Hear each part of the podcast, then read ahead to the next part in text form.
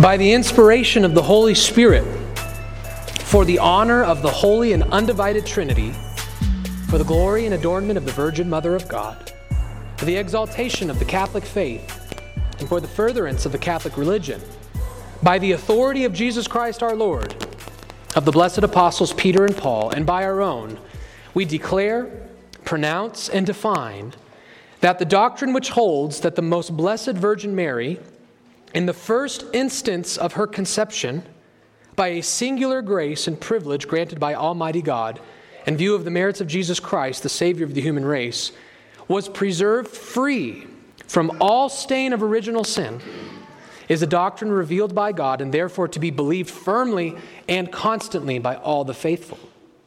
Hence, if anyone shall dare, and God forbid, to think otherwise than has been defined by us, let him know and understand that he is condemned by his own judgment, that he has suffered shipwreck in the faith, that he has separated from the unity of the church, and that furthermore, by his own action, he incurs the penalties established by law if he should uh, dare to express in words or writing or by any other outward means the errors he thinks in his heart.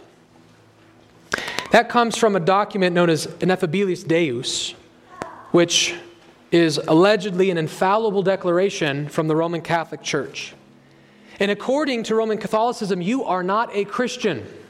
You have suffered shipwreck of your faith. You are not a Christian, and you deserve capital, well, not capital, you deserve legal punishment if you do not believe that Mary was a perfect human being. You must believe that she not only never committed any sin during the entire duration of her life, but taken beyond that, you must affirm that from the moment of her conception, she never even inherited the original sin from Adam that all other human beings have inherited. She was preserved free from sin from the moment of her conception to the moment of the end of her life. Now, I ask the question must one believe Mary was perfect throughout her entire life to be a Christian? And more importantly, is that even true? If you would open your Bibles to Luke chapter 1, please. Luke chapter 1, beginning in verse 26.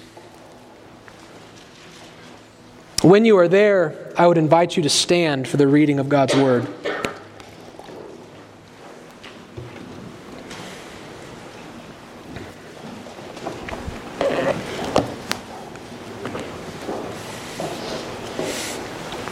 Luke chapter 1, beginning in verse 26, thus saith the Lord.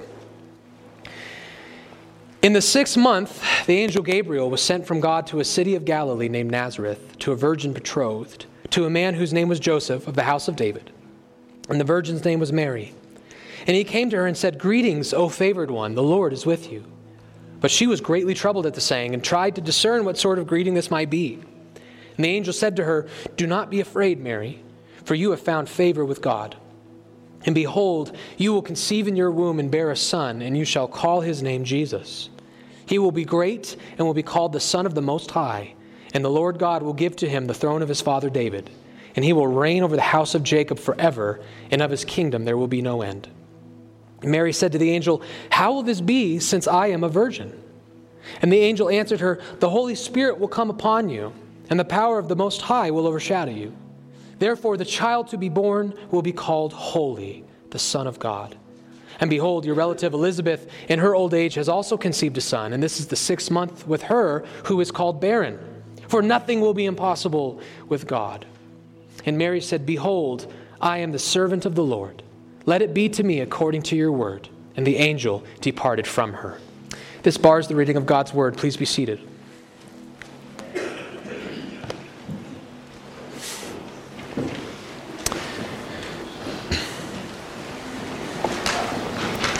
We began a series last week, our Advent series, working through what I'm calling myths of Mary. Some of the ancient traditions and myths that have crept in to the Christian church, and which I believe not only distract us from Christ every day of the year, but especially come Advent season, have a peculiar capacity to take our focus off of Christ. And the Marian myth that I want us to look at this week is what is known, at least in some churches, as the Immaculate Conception. Mary's Immaculate Conception. However, I need to clarify something because I am being um, uh, a little unfair here. Uh, I am sort of addressing two different issues under one title. So there's two understandings of Mary that exist very popular in the world today um, that are related but different. One of them is just a general belief that Mary was perfect from the moment of her birth till the moment that she died. And some people believe she didn't even die, but that she was ascended into heaven, but that's one of the other myths we're going to look at. So, from the moment of her birth to the end of her life, she never committed a single sin. That's a widely held belief. Uh, and that's not technically what the Immaculate Conception is, it's part of it. But the Roman Church, that's popular in the East. The Roman Catholic Church has taken this doctrine and then they've taken it an even step further. And they've said Mary was not just perfect the moment that she was born, she was perfect from the very moment of her conception. So in the Eastern world, they believe that Mary was conceived in her mother's womb the way all of us were, with sin. She, she was conceived in sin with original sin, but that God purified her in the womb and made her perfect so that she was born perfect and then she lived perfectly. That's the popular view in the Eastern world. But Roman Catholicism, again, has taken it that step further, where she wasn't just born perfect, she was conceived perfect. Admittedly, when I say, t- just for today, when I say the Immaculate Conception, I'm talking about both opinions. I'm talking both that she was conceived and lived a perfect life. I'm sort of packaging those under the title, the Immaculate Conception the belief that she was conceived without sin, born without sin, and that she lived perfectly, never committing any sin of any kind. She obeyed the law of God with absolute perfection. I want us to answer that question Did Mary live a perfect life, and was she conceived without sin? And this morning, I'm going to give you three arguments for why we ought to reject this idea. Mary was not conceived without sin. Mary did not live a sinless life. I want to give three arguments against that. And I want us then to see how this actually matters because it so greatly distracts us from one of the glories of Christ at Christmas time. And so we're going to turn it at the end of the sermon to see how we can turn this aberrant belief into something that actually honors and glorifies Christ at Christmas time. So let's begin with our arguments. I'm sort of ascending from the least important to the most important. Uh, but the, the, the least important, but still important nonetheless, the argument I would like to first give to you is church history. Church history. If you believe that Mary was conceived perfect, born perfect, and lived a perfect life, and you were hoping to find this as an ancient belief in the Christian church, you're going to be sorely disappointed. It is actually very easy, unlike most doctrines, it's actually quite easy to trace the development of this idea through history. In the early centuries of the church, meaning the first two, three hundred years after the death of the last apostle, it is unanimous. Most, most of the, the authors we have from this age don't even really write much about Mary, but the ones who do, it is unanimous that they saw her as a sinner. The early church understood that Mary, like you and me, was born in sin and did not live a perfect life. And then, fairly early on, into we'll say the 400s, the 500s, and the 600s, we start to see this idea developing that she was conceived with sin, yeah, we all are, but she was born perfect and lived a perfect life. And then in very recent times, like we're talking the 19th century, is when Rome takes that final step to she was conceived without sin, something the Eastern world has not followed the Western world in believing. So, again, it's very easy to see a development of Mary becoming a normal sinner to living a perfect life, born perfect to conceived perfect. Very obvious development of this belief throughout church history. So, in other words, what I'm saying is this is not ancient, this is novel, this is made up. It's made up. If you don't believe me, um, among the early Christians, scholars cite incredibly influential names and they can give very clear, direct quotations of these men talking about the sins of Mary. These, these names might not mean much to you, and that's okay if it doesn't. But I'm just going to list them just in case, you know, they're important figures. And so hopefully over time, uh, we'll become more familiar with these names. But men, early theologians like Origen, Basil, Chrysostom, Cyril of Alexandria, Tertullian, and Hilary all have clear teachings that Mary was a sinner. It was, again, not until a much later date that Mary was said to be perfect. And so, Mary living a sinless life has very, very, histor- very poor historical pedigree. The idea that she was immaculately conceived is even worse.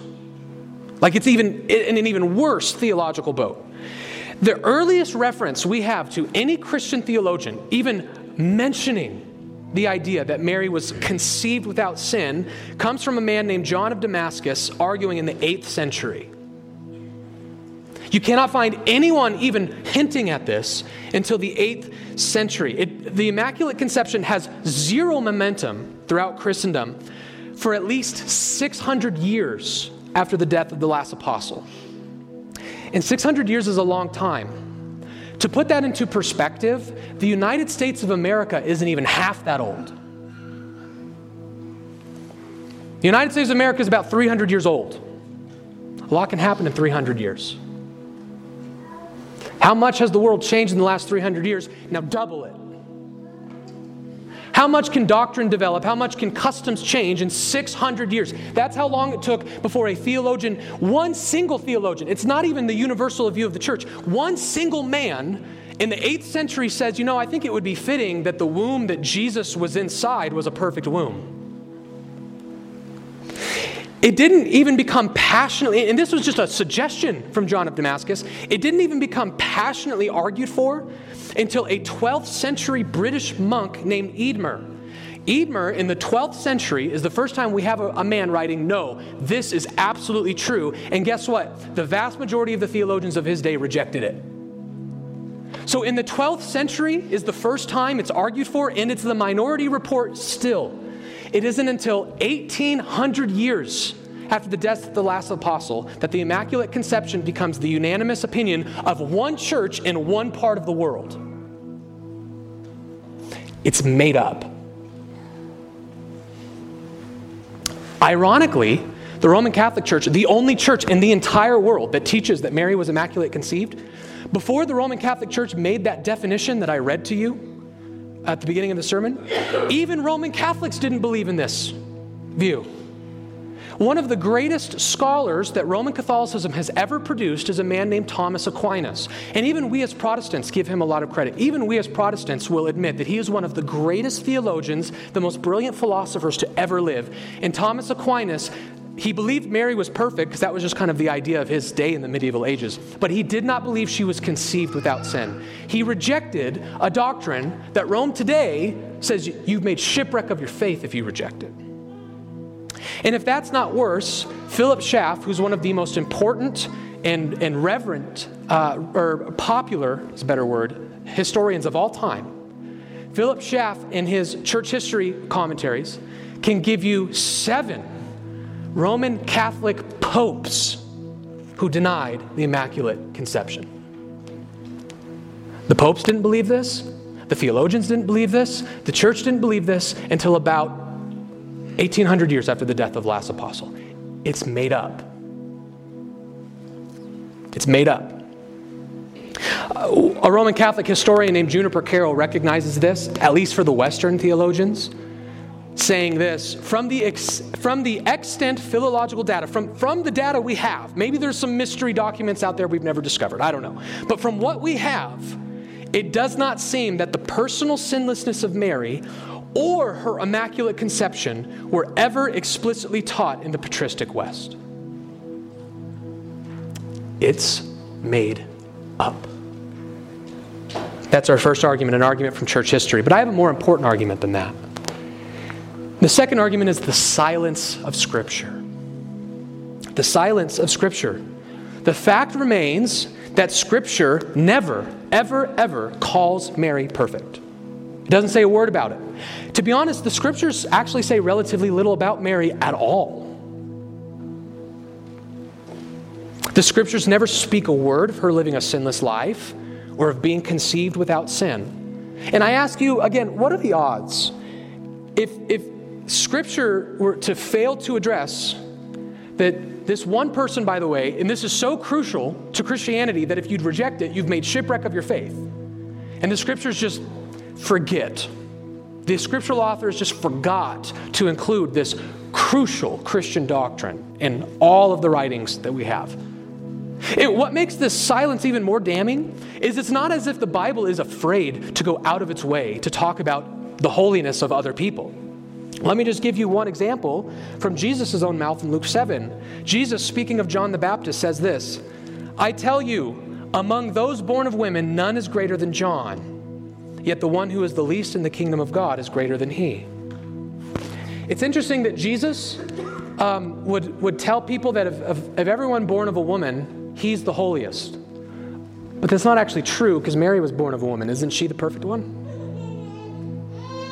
And, and, and, and you could say, well, Jesus is being hyperbolic because Jesus was born of a woman, and we obviously know he's not talking about himself. So maybe this is just a general statement. But I still say, what are the odds that Jesus would go out of his way to tell people John the Baptist is the, other than me, he's the holiest guy you'll ever meet, when Jesus' own mother is significantly holier than him? Isn't that kind of disrespectful? Right? John the Baptist is very holy, Uh, except for my mom. She's way holier than him. No, he intentionally just leaves his mother out? Or is it possible that Jesus actually believed John the Baptist was holier than Mary? What's more likely? That Jesus forgot, that he intentionally left her out, or that Jesus and the rest of the scriptures simply just didn't believe this? The silence of Scripture is damning. Now, there are some Roman Catholics and Eastern Orthodox theologians will admit the Bible doesn't teach this, and they say we get it from other places. But believe it or not, there are some people who argue no, this is in the Bible. The Bible positively teaches that Mary was a perfect human being. And you want to see where they go? Go back to our text that we read this morning in Luke chapter 1 and look with me at verse 28. We're about to read that Mary was sinless. We already read this. If you missed it, you can be forgiven and excused. You can hear it now. Luke 128. Speaking of the angel Gabriel, and he came to her and said, Greetings, O favored one, the Lord is with you. There it is, in all its glory. Luke 1 28. The argument is that the ESV, as I read it to you, the greeting of the angel is, O favored one. Uh, is anyone, does anyone in this church read it from a King James or a New King James Bible by chance? Uh, what, who knows what the King James says in this text? King James says, Hail Mary, full of grace. And that's where the English language comes for Roman Catholics when they pray the rosary.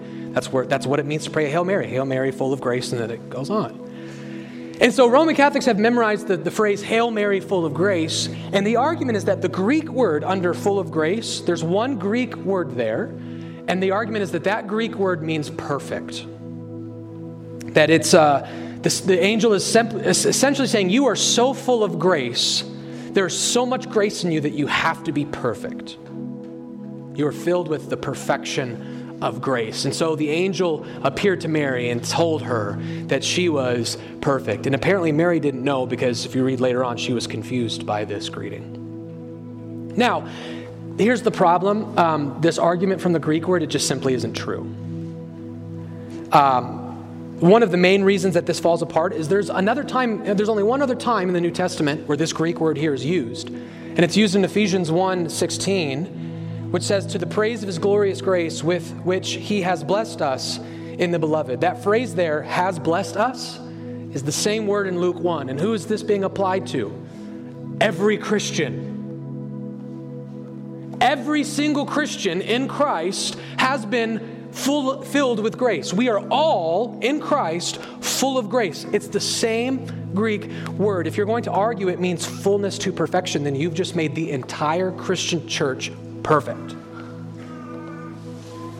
The word simply doesn't mean perfect. And that's why the more um, later English translations have sort of gone away from this ancient phrase, full of grace, and they've given a more literal. The King James is not literal in that verse. The modern translations are actually giving a literal rendition of this, which the, the Greek word just simply means to be blessed, to be favored.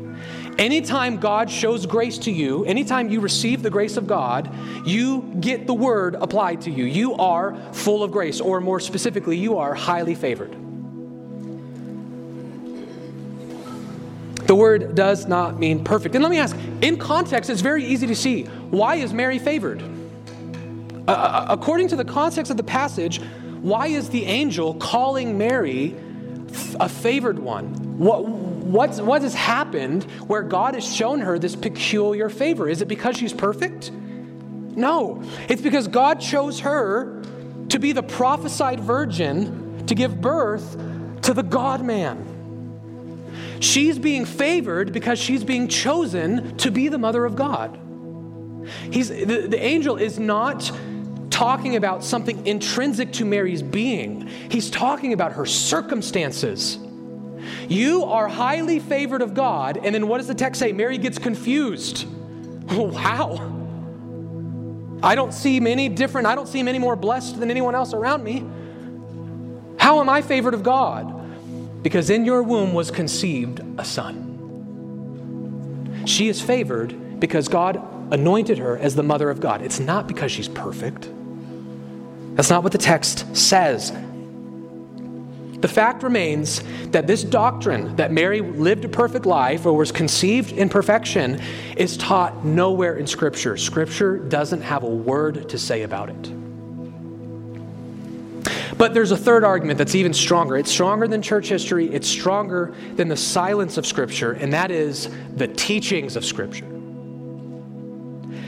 Not only does the scriptures not say a word about Mary's alleged perfection, they actually speak pretty plainly and clearly against it. The scriptures speak very positively that Mary was, in fact, a sinner. And we get this in two ways. The first way is the Bible's regular condemnation of all of humanity. The Bible will regularly speak of the sin of Adam affecting every single human being that is not the God man. All mere mortals have been affected by sin. We get this all throughout the Bible. Just one example Psalm 143 2 Enter not into judgment with your servant, for no one living is righteous before you. Let me ask you this question Had the psalmist met every single person on the face of the earth when he wrote that? How does he know that there's, no, there's not a single righteous person on the face of the earth? He's never met him. How could he possibly know that? Because he is aware theologically of the condition of human beings. I don't need to meet a person to know they're a sinner. I don't need to meet you to know that you've sinned because there is no one righteous before God. All have sinned. This is the theological standpoint that even in the Old Testament they're already working with. And this is why John could so boldly say in one of his epistles if we say we have no sin, we deceive ourselves and the truth is not in us. If you do meet someone who says that they've not sinned, you can know they're a liar. by the way, this is an epistle that Mary would have had in her Bible. Mary would have read this. Mary would have gone to church and heard this preached. Does this apply to Mary? I think it does. It applies to all human beings. But uh, there is actually no better, these are just proof texts. The Bible doesn't just give us proof texts, we have a systematic approach to the condition of human beings. Turn with me. I want you to see it in your own Bibles. Turn with me. You can keep your marker here, but turn with me to Romans chapter 3.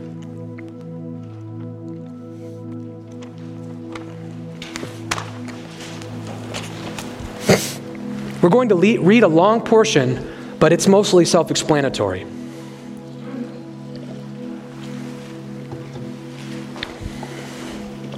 Romans chapter 3, beginning in verse 9.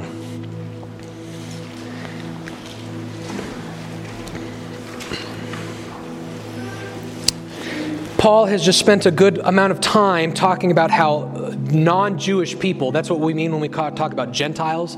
A Gentile is any person who's not a Jew. Non Jewish people, the Gentiles, are all sinners. But Paul is afraid that the Jews are going to think they're not sinners because we've been talking about Gentiles. So Paul goes off to, to make sure that the Jews understand that they're sinners too. So this is what he says in verse 9 What then? Are we Jews any better off? No, not at all. For we have already charged that all, both Jews and Greeks, are under sin. As it is written, none is righteous, no, not one. No one understands. No one seeks for God. All have turned aside. Together they have become worthless. No one does good, not even one. Their throat is an open grave. They use their tongues to deceive. The venom of asps is under their lips. Their mouth is full of curses and bitterness. Their feet are swift to shed blood. In their paths are ruin and misery. In the way of peace they have not known. There is no fear of God before their eyes. Now we know that whatever the law says, it speaks to those who are under the law, so that every mouth may be stopped and the whole world may be held accountable to God. For by works of the law, no human being will be justified in his sight, since through the law comes knowledge of sin. But now the righteousness of God has been manifested apart from the law, although the law and the prophets bear witness to it the righteousness of God through faith in Jesus Christ for all who believe, for there is no distinction, for all have sinned and all fall short of the glory of God. Let's stop there. Paul could not be more clear that all men, Jew or Gentile, are conceived and born and live in sin. Anytime you meet another fellow human being, you are meeting a sinner who needs God's grace. And Mary was Jewish. So she's in here. This includes Mary. Now, believe it or not, I can actually, in my opinion, it gets a little controversial after this. I think I can summon more than just universal condemnation. I actually believe the Bible gives us examples of Mary herself sinning. A lot of even Protestants don't agree with me on this.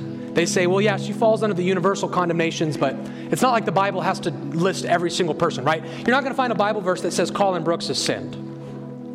Right? We don't need that. And it's true, we don't need it, but I actually think the Bible gives it to us. I am of the minority report that think the Bible, on more than one occasion, portrays a sinning Mary to us. I, I, want you to see some of these passages. And by the way, the passages, some of them we're going to look at, are the very ones I mentioned at the beginning of the sermon. How some of the early theologians were very crystal clear that Mary was a sinner. They weren't writing about the universal condemnation of all men, they were commenting in almost every case on Bible verses where they saw Mary sinning explicitly. So you're going to see some of the verses that the ancient theologians looked at and said, Yeah, Mary's a sinner. Look at her. Not universal condemnation, specific condemnation. Here's one that I often turn to. Turn in your Bibles to Mark chapter 3. This is not popular among the early church, but I think it's a strong case nonetheless. Mark chapter 3. We're going to begin in verses 20 and 21, and then we're going to jump down a little bit later. Mark chapter 3, verse 20.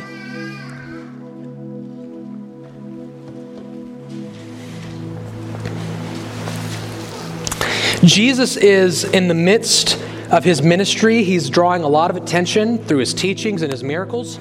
He's just selected his 12 disciples to be his inner group, his inner circle to follow him. And this happens after he selects the 12 and a great crowd has begun to follow him. Mark chapter 3, verse 20. Then he went home. This is important. He's at home. And the crowd gathered again so that they could not even eat. And when his family heard it, they went out to seize him, for they were saying, He is out of his mind. Jesus goes home and draws attention, and the attention is bothering the family. They're trying to have supper. But all of Jerusalem is crowded outside their house demanding to hear more from Jesus. So they're flustered, they're stressed. You can kind of imagine. It's, it's hard to have company, let alone the entire city, raging outside your front door. You're trying to have dinner.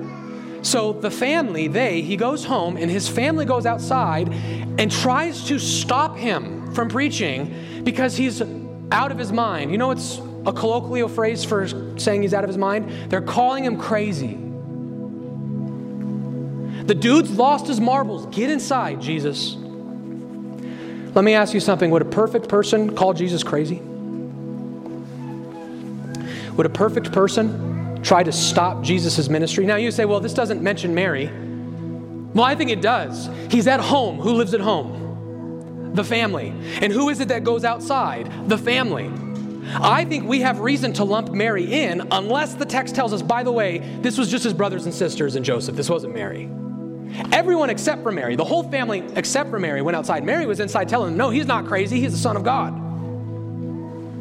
The text doesn't exclude Mary, so all we can do is when it says home and family, is imagine his whole family, including one of the most important pieces of any family, the mom. And by the way, if you think that I'm really just reading way too much in this, Mark, very, not long after this, gives us another blunder from Jesus' family, and he does include Mary not long after this. Look down at verses 31 through 35. Again, so this is only 10 verses later. Jesus and his mother and his brothers came, and standing outside, they sent to him and called him. And a crowd was sitting around him, and they said to him, Your mother and your brothers are outside seeking you. And he answered them, Who are my mother and my brothers? And looking about at those who sat around him, he said, Here are my mother and my brothers. For whoever does the will of God, he is my brother and sister and mother. Mary is explicitly mentioned now. Mary and the rest of Jesus' family has gone to a different location where he is, and they are again trying to get him out. You're embarrassing the family. Stop it. Come out. And when the messengers say, Hey, Jesus, your mom's outside, she wants you to stop, Jesus ignores her. He essentially says, spiritually speaking, that ain't my mom. The people in this room at my feet, this is my family. The people outside calling me crazy, trying to get me to stop, they are less family to me than the people who do the will of God. Jesus rebukes his mother. This is a rebuke. It's subtle, it's not explicit, I grant that. But the entire chapter of Mark chapter 3 is Jesus' family, his mom included, misunderstanding who he is and what he's doing and making impure requests of him making requests that no perfect person would ever make. But believe it or not, this is just my opinion. This isn't even the text that the church fathers went to. What were the, some of the texts that the church fathers argued show Mary's sin? Here's kind of a complicated one, but it's important. You don't have to turn there. This is Luke chapter 2. And Simeon blessed them and said to Mary, his mother, Behold, this child is appointed for the fall and rising of many in Israel, and for a sign that is opposed, and a sword will pierce through your own soul also, so that thoughts from many hearts may be revealed. Now, this is kind of a complicated text, and I'm not saying this is like the absolute way to understand it, but let me just tell you how the church fathers understood this. The church fathers understood that Simeon was making a prophecy about Mary and her son and she was saying that one day, in order for the unbelief in the evil that is secretly buried in the hearts of Israel, this young boy is going to draw out that unbelief. And many are going to doubt him. And their unbelief is going to be revealed, and they are going to doubt him. And by the way, we see that in the New Testament. After Jesus' death, all of his disciples walk away. They all think they failed. And when Jesus resurrects, he has to rebuke them oh, foolish ones and slow of heart to believe all that the prophets had spoken, right? So we see this sort of apostasy. All these people come in a doubt. I guess, I guess he wasn't the Messiah. I guess he wasn't the Son of God. And, and the argument from the church fathers is that this little thing in parentheses is they're saying, Mary, even you are going to be pierced with this sword of doubt. Even you are going to be one of the ones in Israel where your unbelieving heart is going to be revealed. Your heart among all these people, even Jesus' own mom, is going to be pierced with this sword of doubt. Now, again, it's a complicated verse. I don't know if that's exactly what it's saying, but it just goes to show that the Bible is getting pretty close to condemning Mary in more than one text. Here's another really popular one that they would oftentimes turn to. This is from John chapter 2. On the third day, there was a wedding at Cana in Galilee and the mother of Jesus was there. Jesus also was invited to the wedding with his disciples. When the wine ran out, the mother of Jesus said to him, They have no wine. And Jesus said to her, Woman, what does this have to do with me? My hour has not yet come. His mother said to the servants, Do whatever he tells you. Again, a complicated text, but the way the early church fathers read this was Mary making an impure, unholy request. And we know that, so what the way they interpret is when Mary goes up to Jesus and says, We're out of wine, she's, she's being passive aggressive.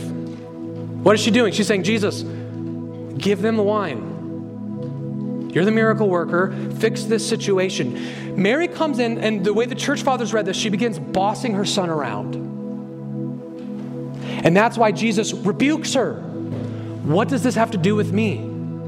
My time has not come. Let me just ask you this. I know the text doesn't explicitly say what Mary was implying or that she sinned, but do you at least get the impression that Jesus responds to a person who has made a request that an, a perfect human being wouldn't? Like, Jesus doesn't seem thrilled with whatever Mary is doing. And that's just bare minimum. I, I think the text is a rebuke. John Chrysostom, who is the man who converted Augustine, so this is a very early theologian, he went so far to say that this text shows the exceeding arrogance of Jesus' mother, who is trying to flaunt her authority over her son. You don't have to agree with that, but all I'm saying is very smart men throughout the history of the church have read this text and seen Mary did something wrong. And, and if none of that convinces you, if you're still saying, I don't know, Pastor, those are all kind of you know implications and they don't explicit let me just remind you that mary herself said she needed a savior. And mary said my soul magnifies the lord and my spirit rejoices in god my savior. Perfect people don't need saving. Now i want to be clear. Please don't think that i took this sermon on to try to bash mary right I'm not bashing her, and I'm, I'm not trying to portray Mary like she was this exceptionally wicked human being. Uh, to the contrary, I want to lay my cards on on the table. I actually think overall the scriptures present Mary as one of the models of godliness in scripture. I think the mother of Jesus is a, is a woman in Scripture that every woman in this church should look to as a model of Christian living. You should want to be like Mary. I, I firmly believe that. I am not here bashing her or trying to crush her. But I actually believe that if Mary were in this church today, she would actually be thankful about the words coming out of my mouth. I think what truly would grieve Mary is not pointing out that she sinned. I think what would truly break her heart is trying to claim she didn't. Can you imagine if after you died, some cult sprung up and exalted you as a perfect human being who never sinned, and every single Sunday they gathered together to pray to you and to thank God that you were a perfect human being, would that make you feel good about yourself? Not me. I would want to come back and say, guys, please stop. Please ask my wife. I'm not perfect. We grieve Mary, we offend her, we insult her when we try to pretend like she rivals the holiness of Christ. That's what's bashing Mary. That's bashing Mary. I'm not bashing Mary. I'm simply saying that her, like everyone in this room, needs Jesus to save her from her sins. That's not a bash. That's the case for every human being we meet. And so let it be known that Mary's sinlessness, especially her immaculate conception, is a man made tradition. It has no meaningful historical support, and it is soundly refuted by the Word of God. But let's make this about Christmas. You're probably, this is Advent season, right? Let's make this about Christmas because here's what I don't want you to hear me saying. I don't want you to hear me saying that we don't believe in the Immaculate Conception. We do. Everyone is right that back in our text in Luke chapter 1, there is an Immaculate Conception. We believe in the Immaculate Conception, it's just not Mary's. Who is it that was conceived immaculately. Look at Luke chapter 1 again, verses 34 and 35.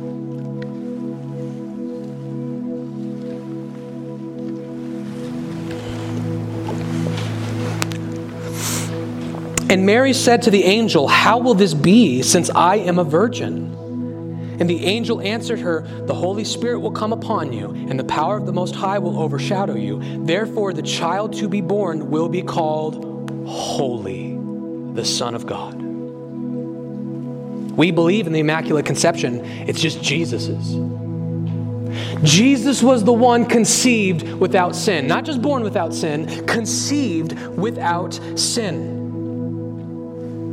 He is the one who lived a perfect life. He is the perfect one, not Mary. And this is why he, we have hope. Because if he was not perfect, he couldn't be our mediator. So he had to be perfect in order to be our mediator. And here's another thing look at the logic of the text. What was necessary in order for Jesus' conception to uh, produce a holy child? What was a necessary element? The virginity and the Spirit.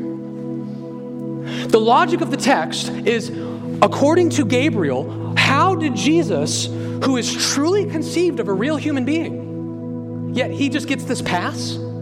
He just skips out on the sin that all of us inherit from our parents. Why didn't Jesus inherit original sin from his mother? And what's the logic of the angel? Whether you agree with it or not, I'm not interested in. What's the logic of the angel? Because there is no father involved, the Holy Spirit is the one who conceived this child. So, because it was a spirit wrought virgin birth, Christ was able to be conceived in perfection. So, the logic of the Spirit is if you have a mom and a dad, you're not perfect. So, if you're going to argue from the logic of Scripture that Mary was perfect, she can't have a dad. But she did. No one thinks Mary was born of a virgin. There is, according to the logic of Scripture, if Mary had a normal conception like everybody else, then she received the normal sin that everybody else received. And the reason Jesus didn't receive it is because he didn't have a normal conception. It was a supernatural conception of the Spirit in the womb of a virgin. That's why he skipped out on Adam's sin. The glory of Christmas is that Jesus was immaculately conceived. A virgin gave birth. This is supposed to be a contradiction. That's the glory of Christmas. And because he was conceived perfectly and lived a perfect human life, we now have hope of salvation. Let's end here. Turn to Hebrews chapter 4. His sinlessness his immaculate conception and his sinless life are key to our salvation. Without it, we cannot be saved. Hebrews chapter 4. Go all the way past 1st and 2nd Timothy, go past Titus, go past Philemon, and you get to Hebrews. Hebrews chapter 4. Verses 14 through 16.